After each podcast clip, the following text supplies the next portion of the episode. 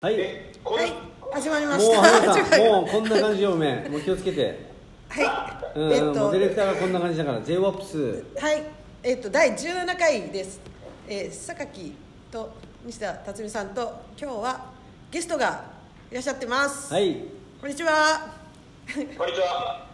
梅さんです。よろしくお願いしはいま梅田智之お願さいしまん、えー、熊本から今日はズームで参加していただいてます。よろしくお願いします。はい、お願いします。す。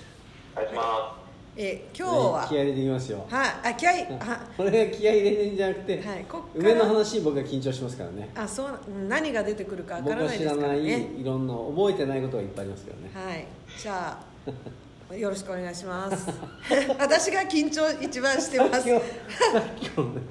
さっきの、さん、どんな話したんでしたっけ、僕。え、え、ななんんかか、な、上のあ、もう終わろうみたいな。家の近くに長峰中学校があって、う中学校がほんでそこの、まあ、野球部とかの音が聞こえるとん、うん、だからじゃあまあ授業のチャイムが鳴ったら それからもう終わりですねって俺が言うたら「え終わるんですか?」って言って固まってましたよね 一回乗りゃええのに。何事もね、素直な性格なんで大阪のノリにはついていけないということですね。まあチャイムが終わりましょう。はい、はい。じゃあチャイムが鳴ったら終わりということで突っ走りますが。すいません。じゃあ、えー、上田さんの、はいはい。まあ、まずは経歴的なところから、えーご紹介したいと思います、はいはい。えーバスあの熊本県出身ではい。今も熊本におられますが、えーバスケットを始めたのは中学校から。で、えー高校が、えー熊本工業高校ではい。中学高校なんと西田辰巳さんと一緒の中学高校で、えー15歳差の年齢差ですが先輩後輩で、えー今も一緒にお仕事などをされているという感じでございますが、はい。よろしいでしょうか？はいはいはい。はい。はい。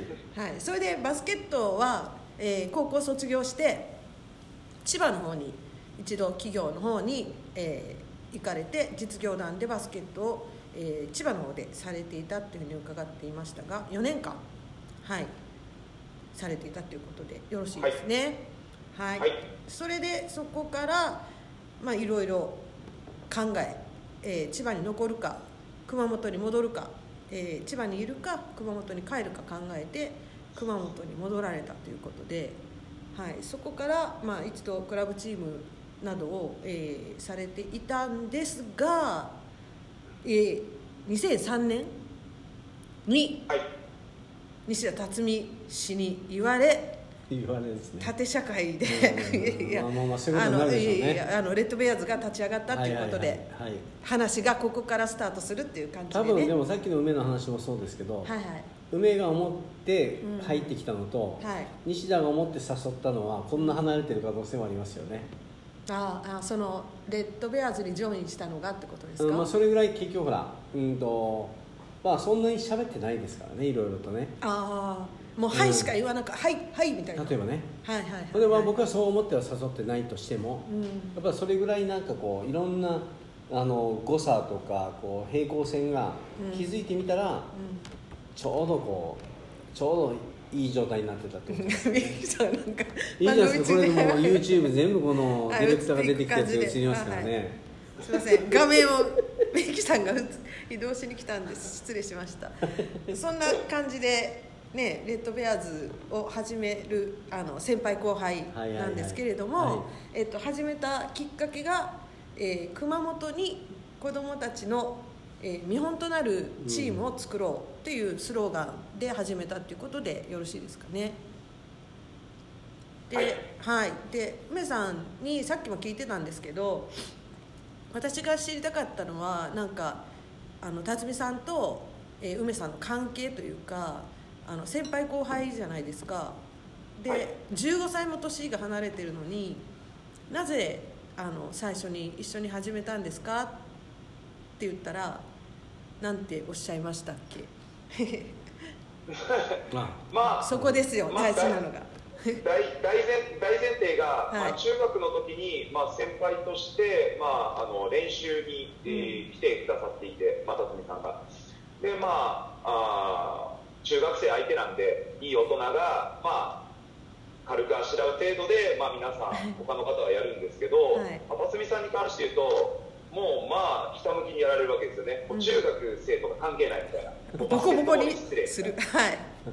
まあ、だから僕ら的には手加減してもらわないと負けてダッシュさせられるわけですよねコーチに。うんうんうん。だからもう辰巳さんが来るとあもう終わったって思ってましたよねただもうみんなリスペクトしていたというか、うん。あの人は本当にバスケットに向き合ってる人なんだなっていうのは多分みんな感じてて、うん。やっぱり尊敬はすごくしてましたよね。あ中学生ながらに尊敬してたっていう。はいまあ多分みんなしてたと思いますでそういう方に、まあ、お誘いを受けたので、うん。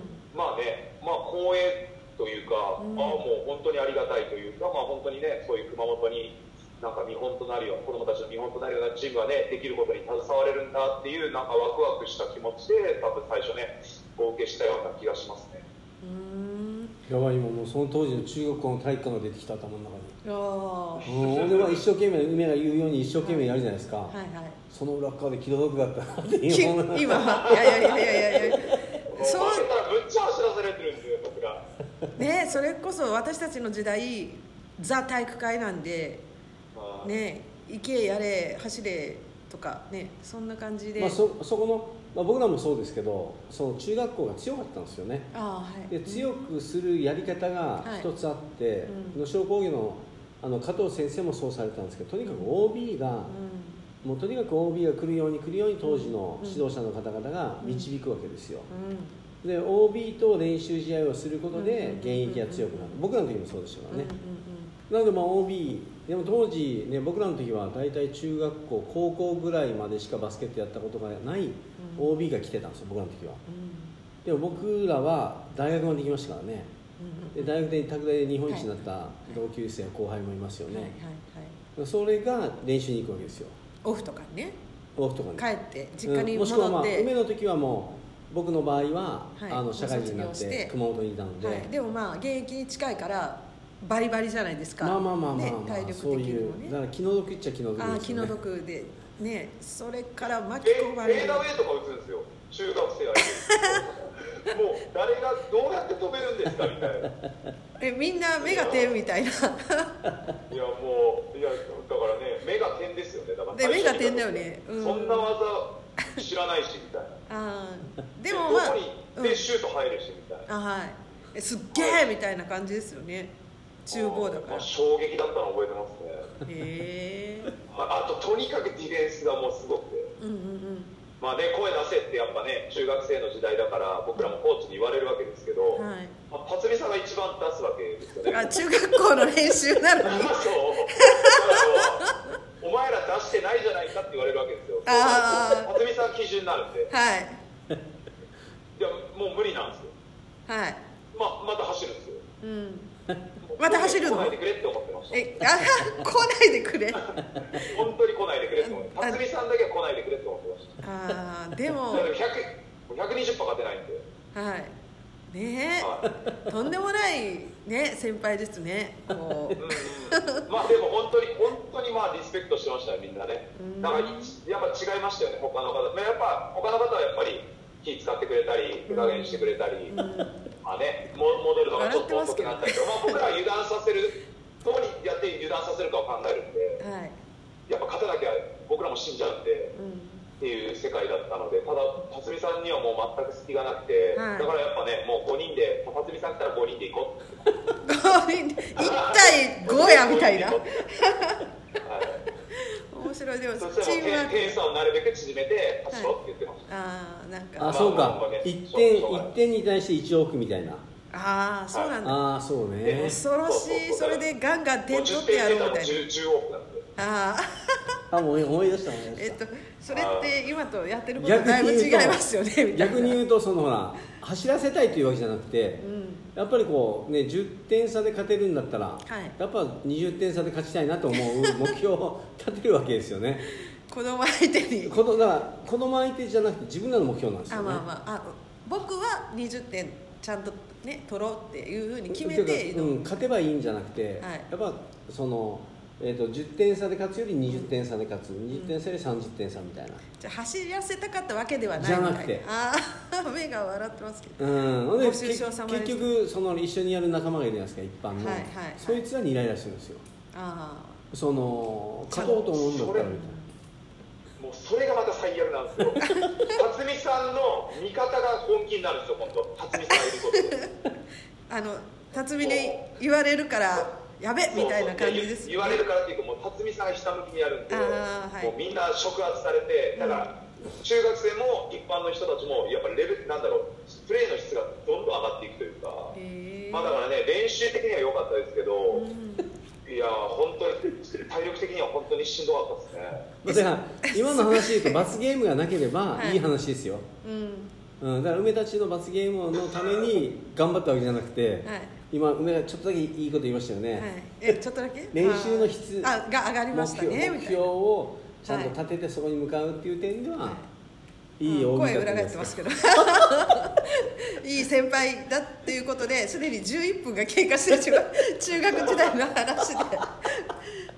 でそこからまあまあレッドベアーズの活動に入っていくっていうわけなんですけどでもえ創立していきなりジョアンが来るみたいなその海外の方はいはいはいはが2004年にやってきてうん熊本がこう目が点じゃないけどこうまた大センセーショナルなことをしてかす多分またわけですね。ミキがその写真ね掘り込んでくると思いますけどあれ多分あれよね。大分の記者会見とかの写真が入るんじゃない？ああそれ振ってくれたら入りますよ。ああどう本当に。言 えばえその時ジョアンの時は梅さんはどんな立ち位置だったんですか？お手伝いとかしてたんですか？どうバスケットボール研究所やったうん、まあまあまあまあ。あれは加藤先生をお呼んでほんで、えー、と講演会やるとか。うんうん。だまあどうやって事業を立てていいかわからない。もう本当にね、うん。わけわからん、うん、時期があって、でまあジョアンが来てどう扱っていいかもわからんしうん。みたいな時期だったんですよね。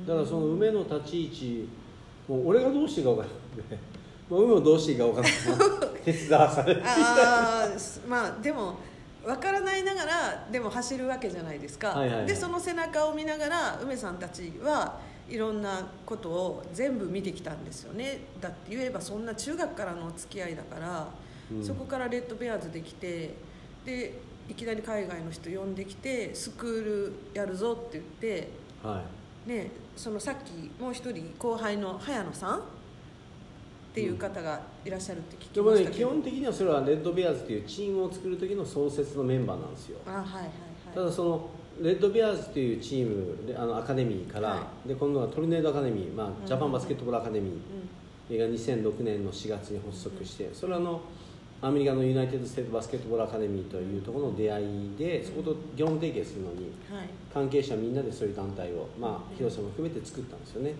その前は熊本でレッドベアーズっていうアカデミあのチームとうん。うんアカデミー子どもたちを後ろで活動してたので、うんうん。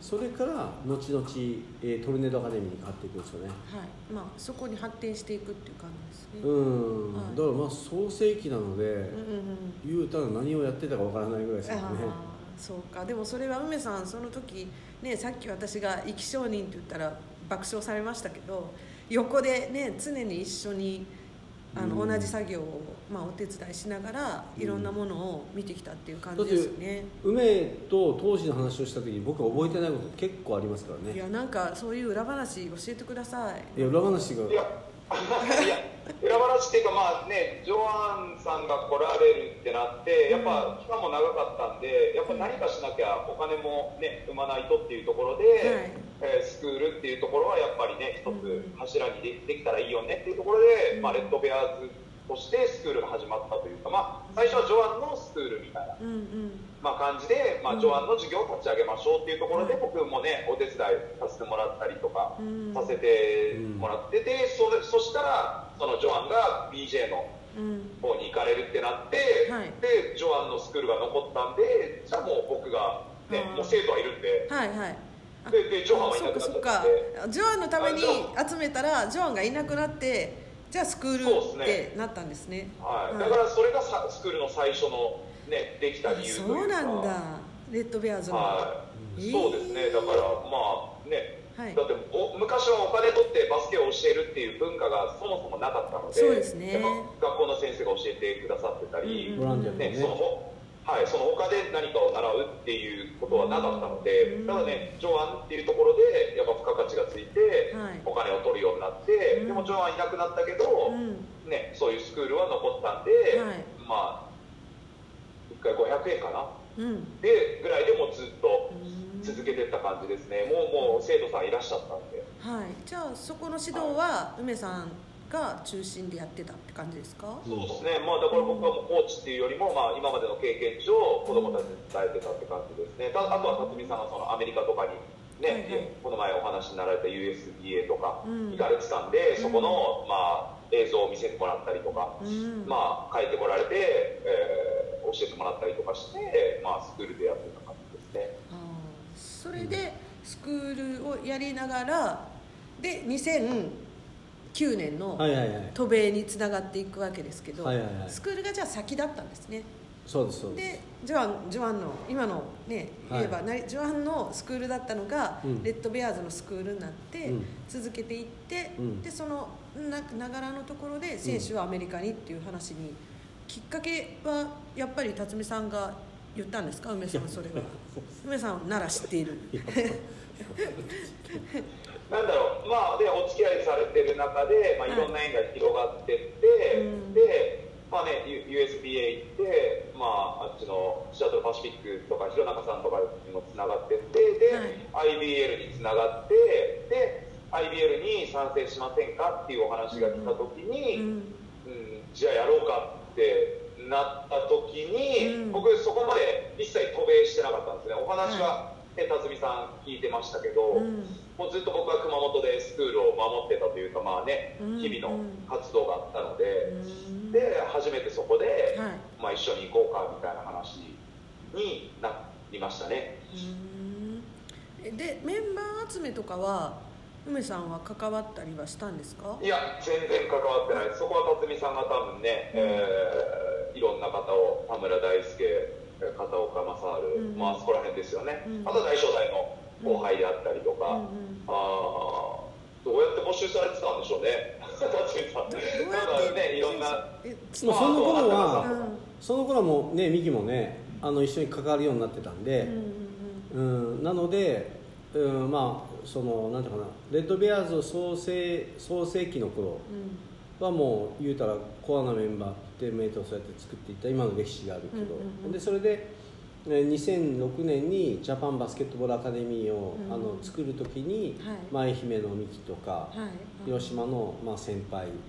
たちと、まあ、勉強会をしながら、うん。でアメリカから来た情報を、うみんなでシェアしながらもっとあのバスケットの指導を研究しましょうよっていうのを始めてたんで、うんなので、まあ、2009年のその日本トルネードというチームを作って出ていくに関しては、はい。まあ、そういう仲間全体でうんで、えー、とチーム作っていきましょうかっていうことで、まあ、熊本は、まあ、梅は最初からいたんで、うん。やっぱりそういう場所を経験してもらうのにはう、ん。うん今まで、うん教えてもきてるしなのでまあ一旦そこでアメリカを経験するっていうことはまた次のステップに行くんじゃないかなとかまあ僕自身も助かるし、うん。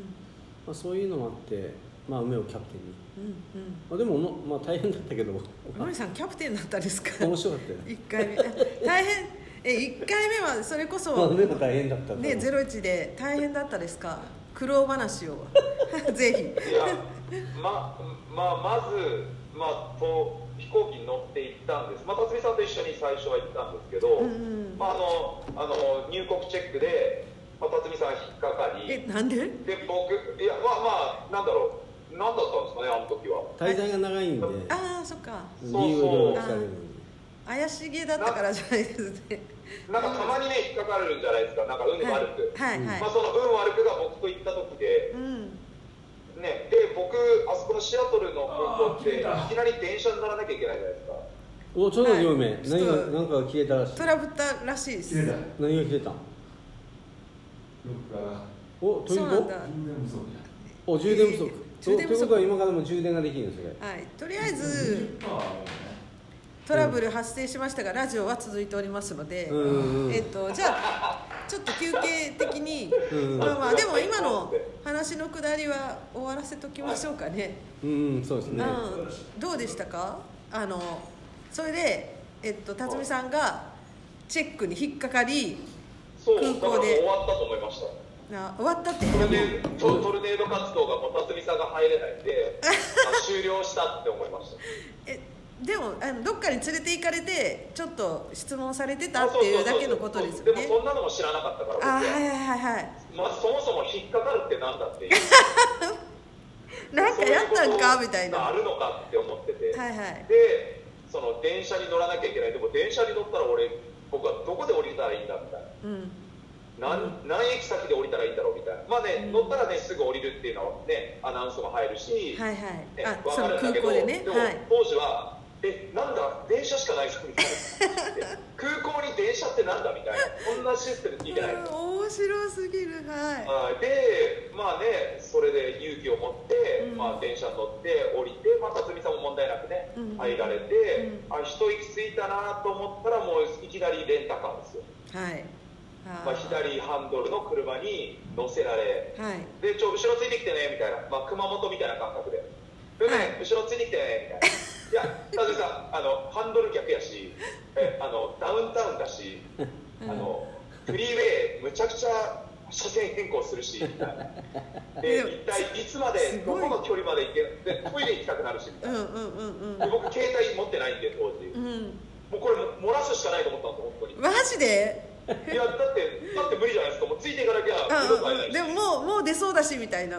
そうそうそうそう。うわ。でこれ結構な距離あったんですよ多分。だから、うんうんうんうん。うん1時間とか。ううんん空港から。うん。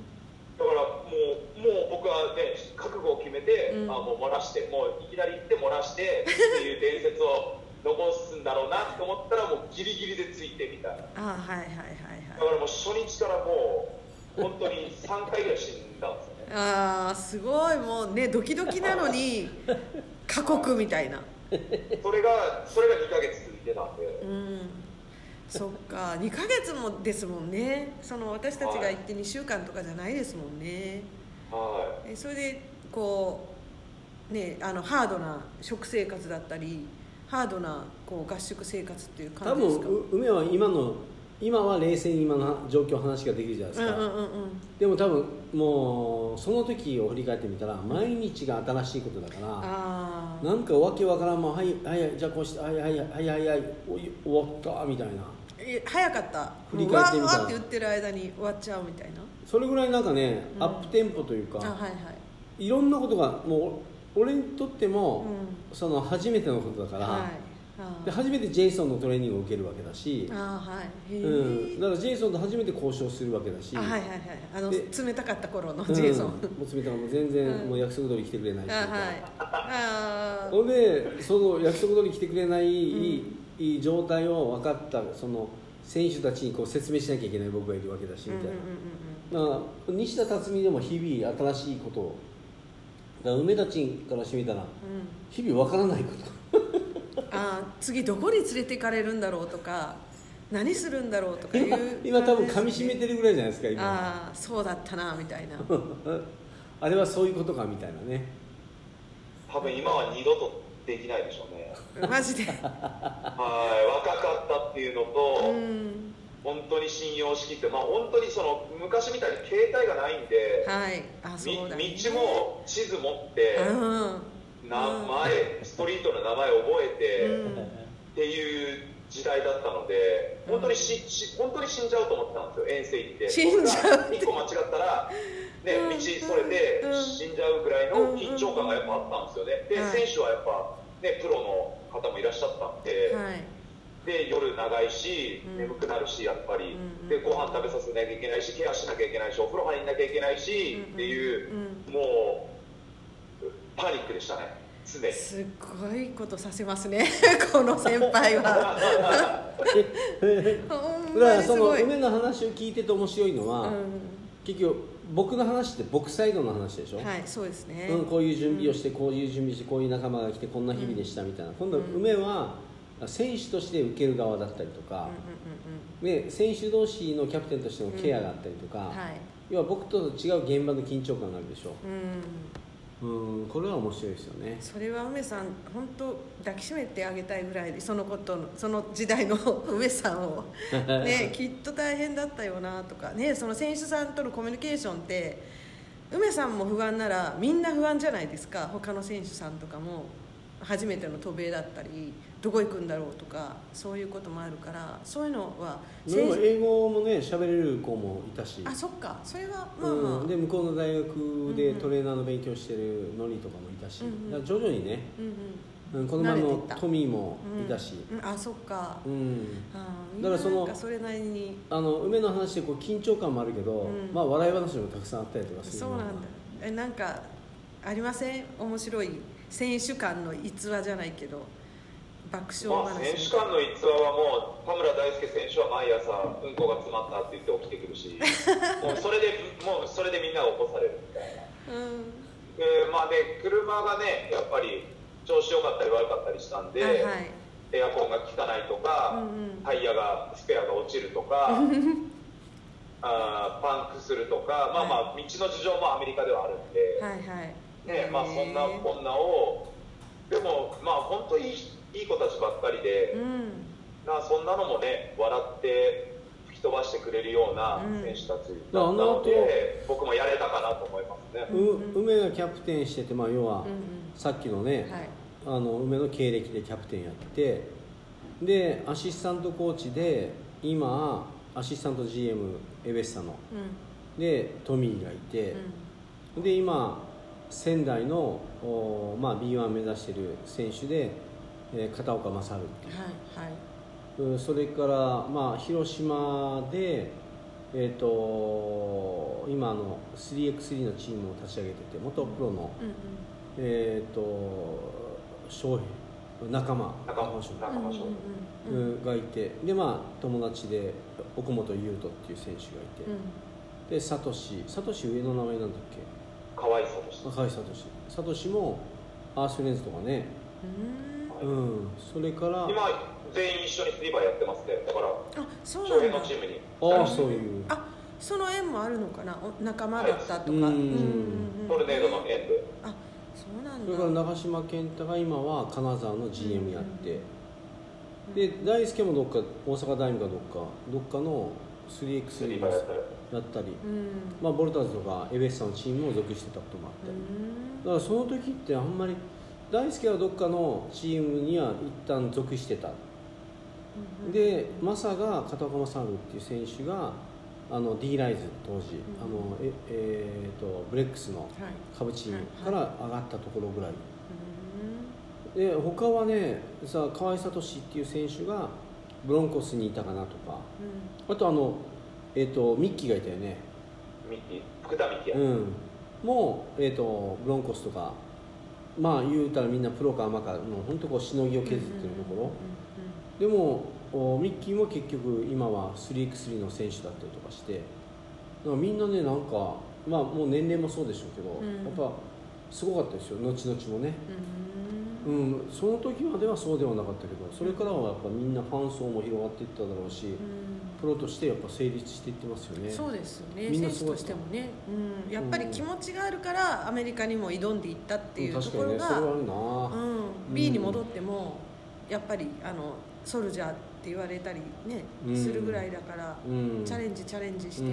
いったってことですよね、うん。すごい。確かに、うん。こうやってなんか梅と話をしてて当時思い出して当時の顔が浮かぶじゃないですか、はい。で現状みんなどうしてるかなとかその後どうしてるかなって考えたらやっぱみんなす,、すごいですよねやっぱね、うん。うん、その時はもう翔平とかはまだだ翔平と熊本優斗ってうん。2人は大学大学出たところあ大学卒業したて？したて、えーうん、そうなんだ。で訳分からず日本トルネードに参加して、うんでそれぞれプロになりましたからね帰ってるから、はい。ああそれはすごいですすねごいですよね。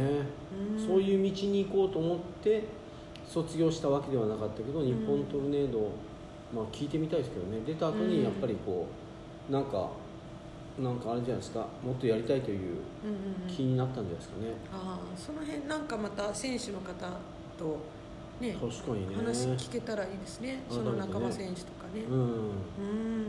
そっか。うんでそこからトルネード活動はえーとまあ、日本トルネードは毎年行ってたっていう感じです。いや変化はしましたよね、はまあまあもう本当にこう、まあ、梅がいるのであれだけど本当にいろんなこと一緒にやりましたから、うん。まあまあ梅に言葉で言うとやらされてた感もあるかもしれんけど もうその日本トルネードやった次の年2010年は、うん。あの熊本にプロバスケットボールチームを作ろうあ会を,、はいプロバス会うん、をはい。一緒に立ち上げてましたから、へー。そのための、うんとこうね、選手強化というか、うん。その一環として、えー、と今どこどこのアシスタントしてるんだっけ？久山聡は。うわー、えー、信州かな。信州か、ううんん、もうもう当時いい、えーとまあ、プロに行くかどうかっていう時だったんでなんかおなんか後ろ梅の後ろがなんか面白い。しますいません。調べようと思ったら変わっちゃいました。おおいい感じだ。それもええ調感じべがよかった。調べがよかうん、それそうでかそうか。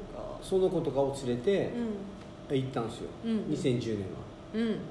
えー、じうん、ゃあ、だからもうその頃は梅とは一緒にまたプロバス会ですよね。うん、次その次のステップが熊本に熊本県にプロバスケットボールチームを作ろう会が2010年2000あれは8年ぐらいに発足して2008年はい。で2009年日本トルネード行ってる時も、うんうんね仲間にみんな、はい。もう YouTube に上がってますよ。みんな「熊本頑張れ!」みたいなコメントみんな残してくれてますよ、へえ、まあ、うん。その映像は私もあの拝見したことがあるんですけど、うん、なんかみんな飲んでイエーイってやって頑張れ頑張れって言ってるよう言ってるような、な、ね、映像でしたけど。でそれが、えー、とそれも梅さん一緒に言われるがままに 一緒に活動してたってか湯上さんも含めてそれでみんなを巻き込みつつ進んでボルターズが出来上がったって感じなんですね。準備して、うん、すごい話ですよね。もう言うたら一番苦労してる側に今もいますからね、うんうんうんまあ、最終ねいうのが社長になってうん。で今ああいう形になりましたけど、うんとにかく、ね、レッドベアーズもそうだし、うん。ジャパンバスケットボールアカデミーもそうだし、うん。日本トルネードもそうだし、うん。で熊本プロ全部創業ですから、うん。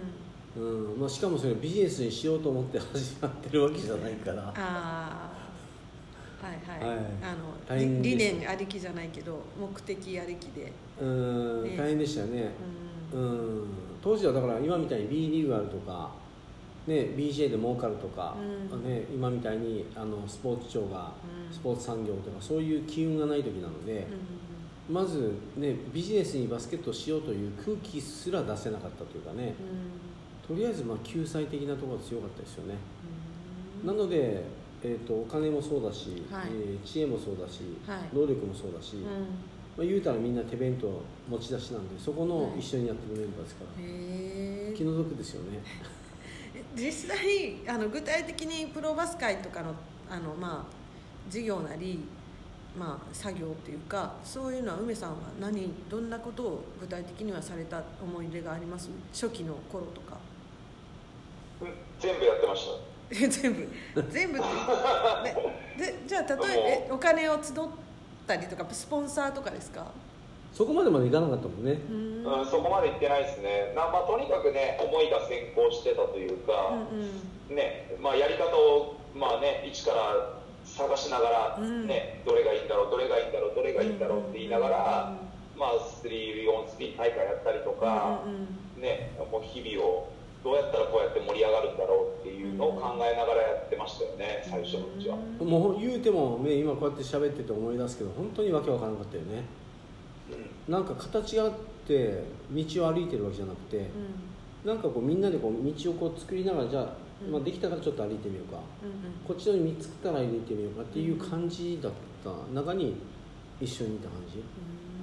もう西田が道作ってるねこうねあとあの舗装してとかうん。うんあの水道工事やっといてっていう、うん。わかりました。ここからこまですねっていう感じじゃなくてう、ん。もうなんか本当一個一個でしたよね。うん。気の毒ですよね。そんな ミキさん帰ってきましたけど。えそんな気の毒な梅田さん。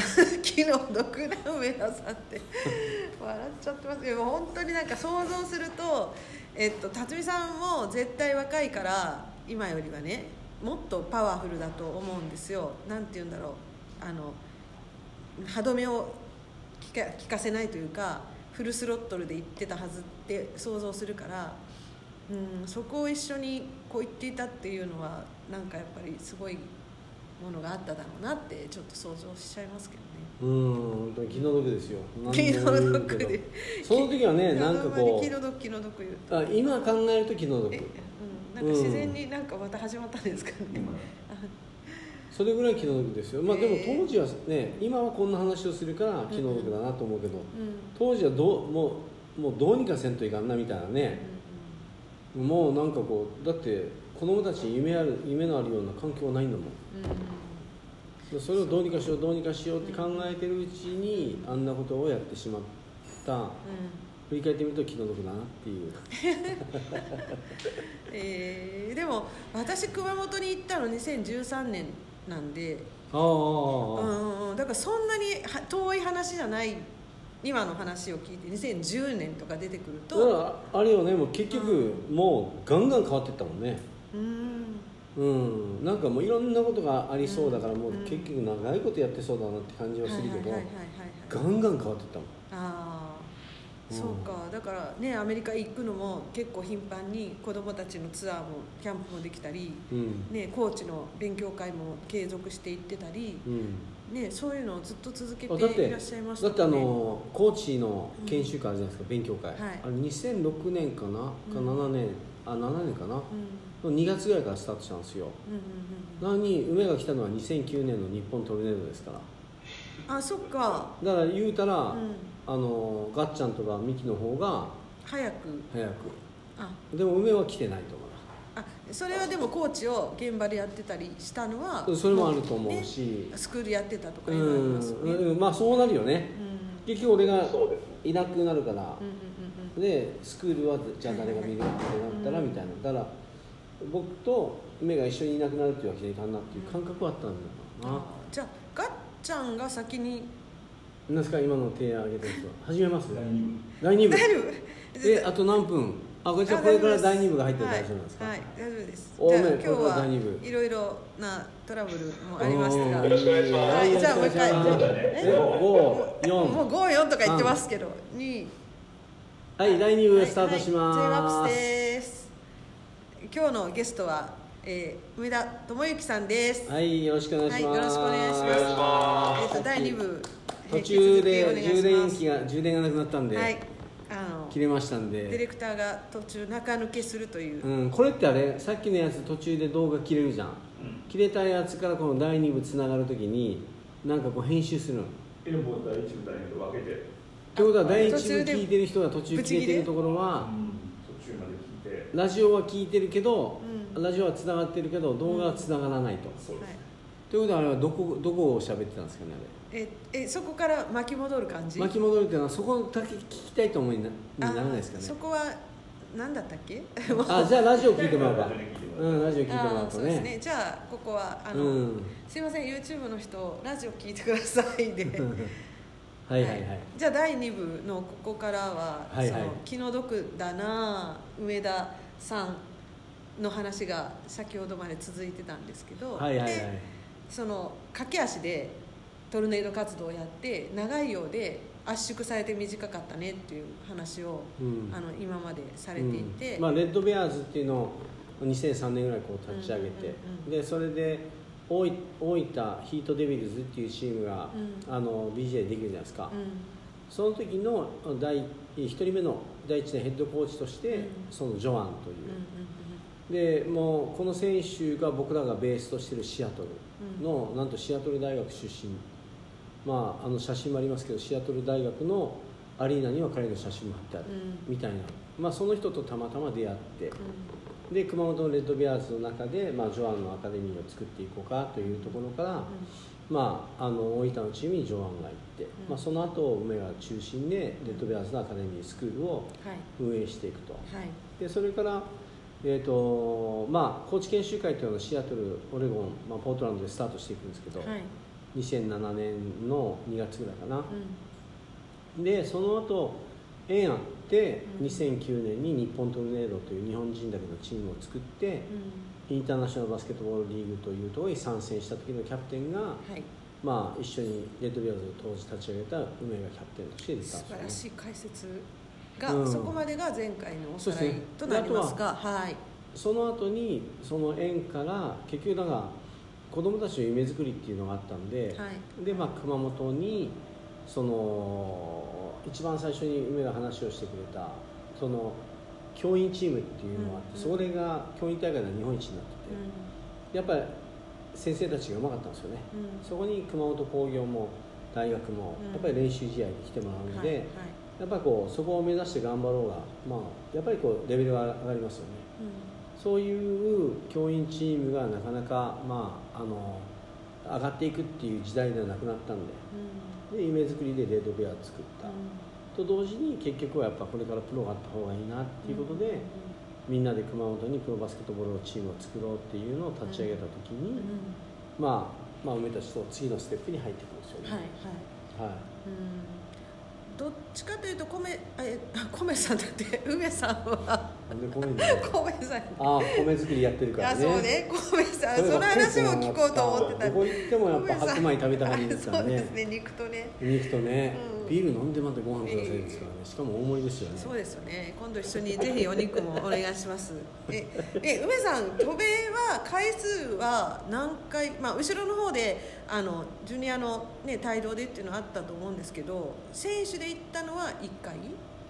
日本と選手で行ったのは1回。はいでコーチとして行くのはもうちょっと後になるっていう感じで、で結局何回ぐらい行った？う全くわからないですね。ん、全く分からない。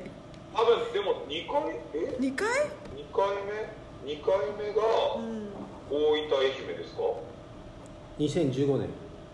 そんな？201516ぐらいじゃない？え大分愛媛の時は選手？監督です。あえ？あああの時ですか？あ大分愛媛ヒートあはいはいはい。のヘッドコーチの時にみんなで合宿に行ったやつが2回目、が2回目かな。うわその間でも行ってでも1回か2回ジュニアについて行ったかぐらいでいやでもでも考えてみたらなかなか梅が行った記憶ってないね。うん。はい。僕はあんまり行ってないんですよぶどっちかっていうとそのミキがうん。あのーうんうんうん。ジュニアとか含めてねうん。ケアすることが増えたんで、うんまあ、結局西田か広瀬かって言って、っていうのにな慣れてる？うん。ほんでなんかあのほら後々、はい。その後々人数が増えたんでうん。子供たちを別に連れてきてって引率がうん。西田から広瀬広瀬から誰かうんそこで梅じゃなくてうん。でまだ行ったことがない人に行ってもらおうみたいなことになってたからあそっかそっかだからら梅っていう名前になりにくかったもんねうん、だからあんまり渡米回数が多いっていうイメージが私は後半一緒にあのトップアスリートのこととか向こうで一緒にあの見たりとかあの村上コーチと一緒に梅田コーチが行って向こうであのアメリカの子たちと試合した時は私てあの向こうで研修してた時がありましたよね。とりあえず西田さんがいてて僕がいてて誰かが呼ぼうって言った時にはああそういうことか。梅が必ず来る。ああそうかそうでこの間のあれもいたでしょ？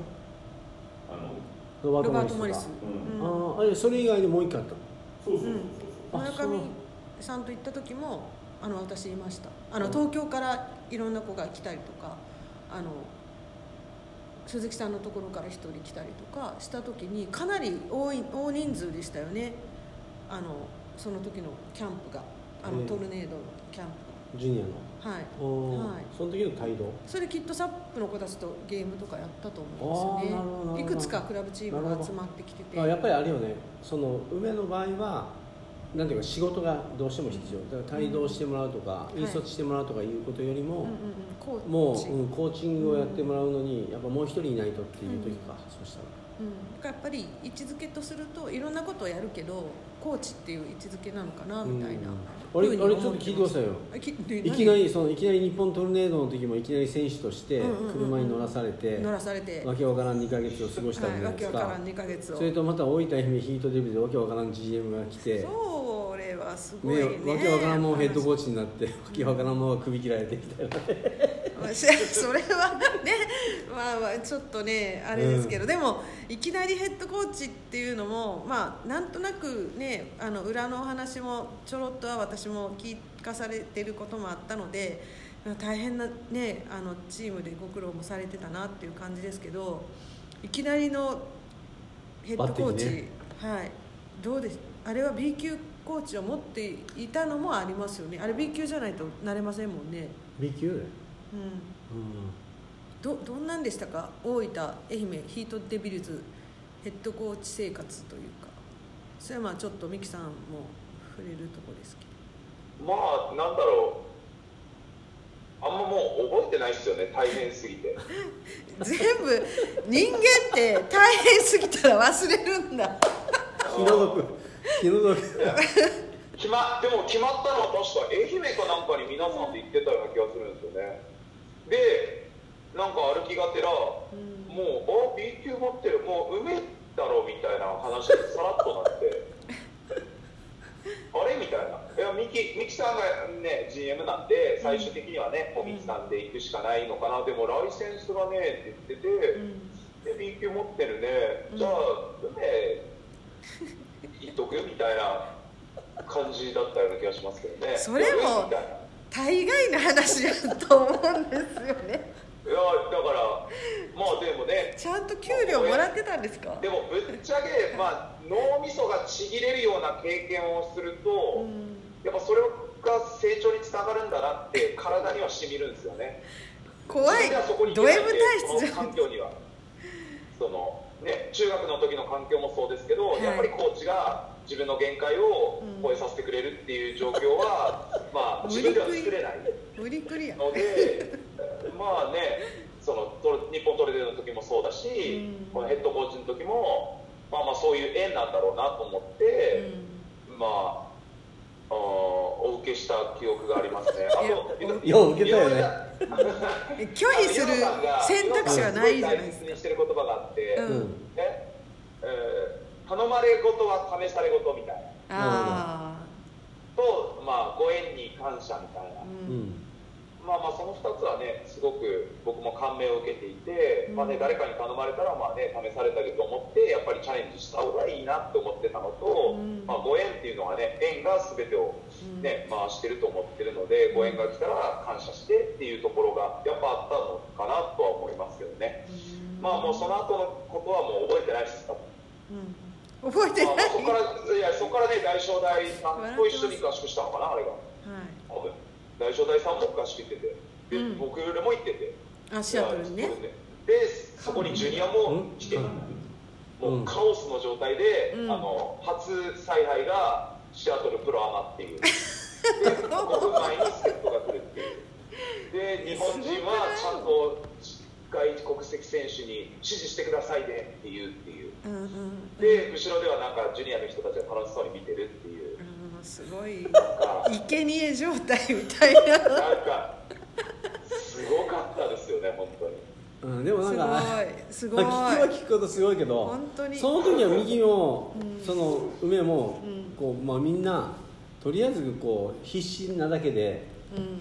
けど大変っていう思考よりも、まあ、必死にやらなきゃっていう。う、ん。必死にやってましたね。でどうにかこうつい。いつまわせていこうというふうに頑張ってるだけでなんかこうできてないという思考ではないよねあの時はね。ああいう時ね。うんなんかねなるようになっていったしね。なるうんすごいよね。でも。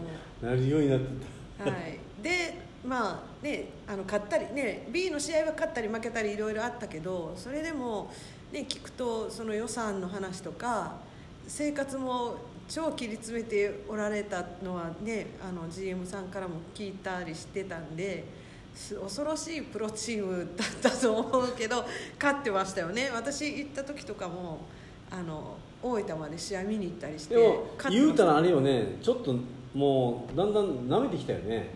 俺ら予算がね限られてるし周りと比べたらね、うん。俺も言うたら GM 素人ヘッドコーチ素人うっていうもうとにかく今までちゃんと名前がねあってみんなプロでやっててんうん。集まった選手たちもはいもう経験が薄いしかも大学上がりの選手とかでうん。えなのになんで俺らに負けるみたいなね。横浜にも勝つしね。福島にも勝つしね。ね。え大丈夫かえ私大分大行った時大阪に勝ってませんでしたっけ？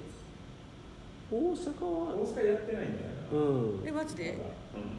うん。奈良に奈良奈良は奈良はだって2つかうーん。でも全員みんなプロですからねもともと。ここはもうグランドマザーと GM と言うてもご飯作ってうん。みたいなね。そうか。当時もう梅はもうあれですよ。あのソフトがないから 一生懸命なんかアナログ的にねこう切り張りしながらはい。こうプレーを研究しながらね。ああそれは他のチームはねまたそれなりのね経験とはあるでしょいいや。それなのに負けるんですよ。うん。でちょっと愕然としましたよね。日本のバスケットいやいやいやいや。でもそれを毎日脳みそをパンクし今もう全力で考えてもまだまだみたいなのはやっぱりご自身の成長につながったって今は思えるみたいな。うんそうですねやっぱりねあとはなんだろううーん日々ベストを尽くして納得していくしかないんだなっていう、まあ、先を見てれば、ね、やれることは無限にあるけど、うん。まあ、時間は限られているのでで、ね、日々をそのベストを尽くしてれば後で後悔はない、まあね、今思えばこうしとけばよかったっていうのは思うけれども、うん。その時はベストだったので、うん。僕的には納得しているっていう日々を過ごしていくしかないなっていうのは、まあ、すごく、まあ、感じてましたね。うん。そうか。どうですかここまでの梅田さんの話を聞いて。気の毒ですよ。気の毒。き 今日のテーマは大きく気の毒気の毒ね梅ちゃんみたいな。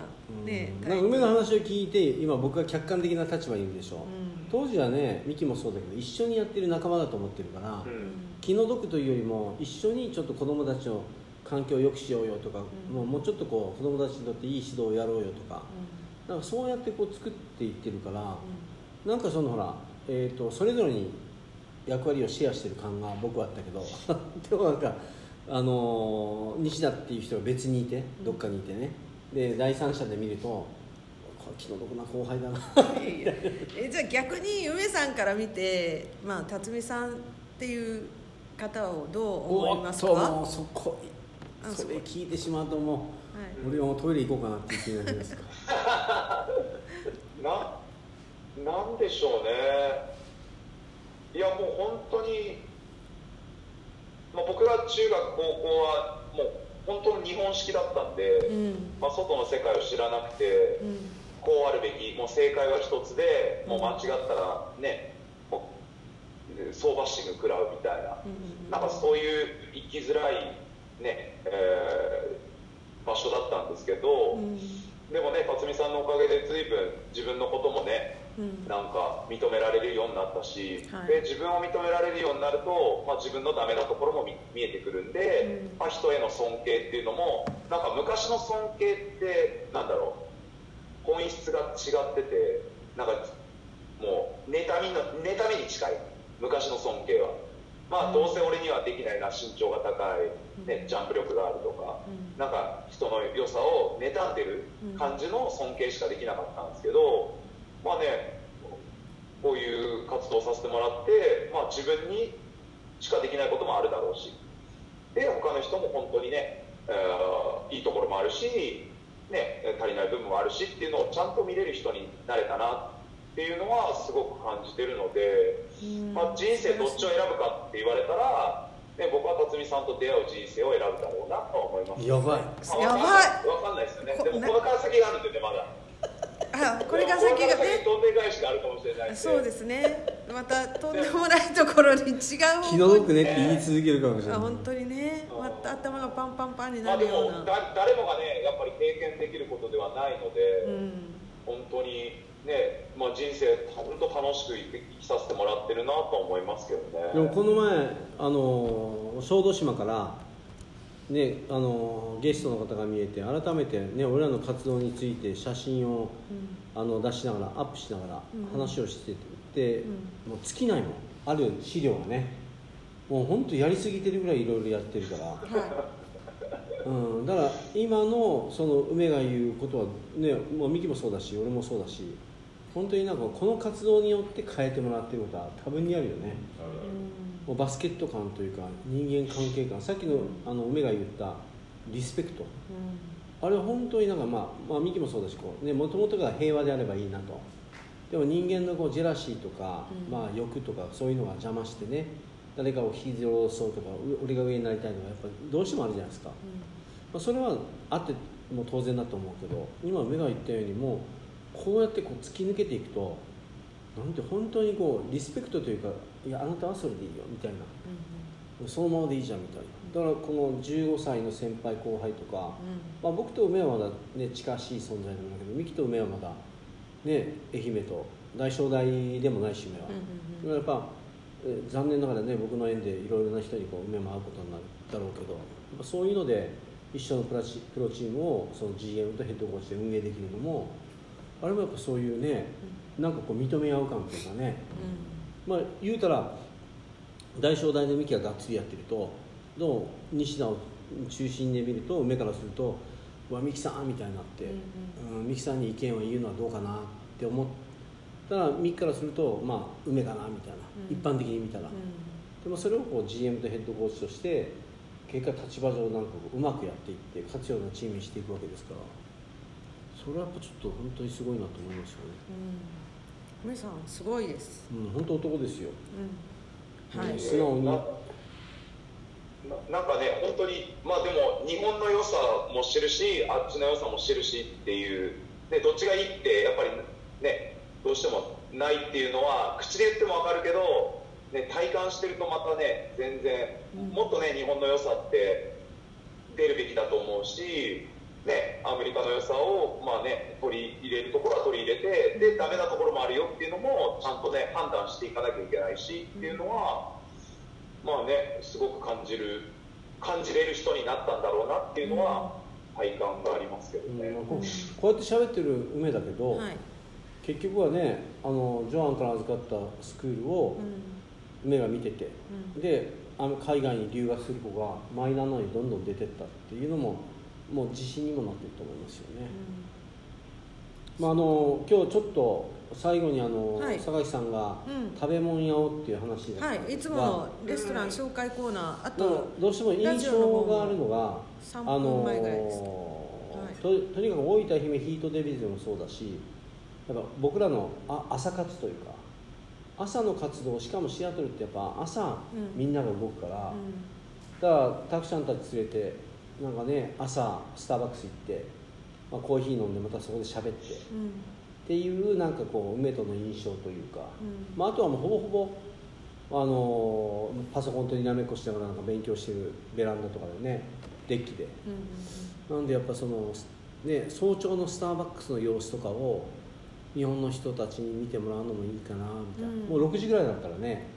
並んでるしもうもううん。ガヤガヤしてるもんね、朝すごい早朝でもいいですよね。いっぱいいる。はい、トップアスリートの子たちも連れてってもらって、うん。1号店とかもうん、結構並んで待ってたりとかうん。するんで、朝から、ね、夜夜中まで活動してますもんね、なんか、うんその時の、ね、写真があったかどうかちょっとあれだけどうん。でもねよくよくねやっぱリフレッシュするというかなんかその日のプランを立てていくのにみんなでコーヒー飲みながらあの空間の朝のエネルギーがあるスターバックスの空間の中で、はい。あれは非常に印象的なんですよね、え梅さんは甘いもの苦手じゃないですか私と一緒で、はい。だからシアトル、はい。シアトル行って甘いものは食べなかった派ですか？ドーナツとか、はい。食べてないですよね？食べてないです。ああそっか。よかったよかったじゃないけど。食べれないですからね。ああそっか、うん。いやいやいや体調を崩してしまうので、あ甘いもの取っちゃうと？はい、お美味しいとは感じるんですけどああ本当に体調があんまり良くなくなる。あ体が受け付けない。もしかしたら僕も体調崩れてるのかもしれない。それに気づかないのかもしれない。あだから理不尽 理不尽だって。そうじゃない。気の毒な。気の毒な。気の毒いやでも。ちょちょっとあ朝のスターバックスでいいいいですか、ちょはいっと。じゃあなんか、はもうすくなんか僕らなんか辰巳さんが上手だなと思うのはそういうなんだろうスイッチをオフにしてくれるというか、うんその場所ってすごく大切だと思っていて、いはい。ずっと家で同じ例えばスターバックスでした話をはい。家の中で会議室の中でやるってなると、うんうん。多分あんまりいいアイディアが出ないんだと思うんですよね。でもああいうそういうガヤガヤしてたりとか外だったりとか、うんうん。なんか辰巳さんそういう場所を使われるのがすごく上手だなっていうのはあーとても感じますよね。やっぱねうん。外だと開放的になるし、うん。なんかアイディアも浮かぶし鳥が鳴いてりゃねあうん。あそんな考えててもしょうがないなみたいな、うん。ね、ちょっと許された気持ちにもなるし、はいはい。だからねなんか僕はその辰巳さんのその場所を変えるっていうところはすごくねなんかうん。学ばせてもらったなっていうのは。なんか最後の締めがうめえ素晴らしい言葉ありがとうございました。っていうところで15秒前になりましたのではい。こっちは一回あのまた梅さん面白い話が多そうなんでぜひまたよろしくお願いしありがますとうございました。ありがとうございました。はい頑張ってください、はい。ありがとうございます。ありがとうございます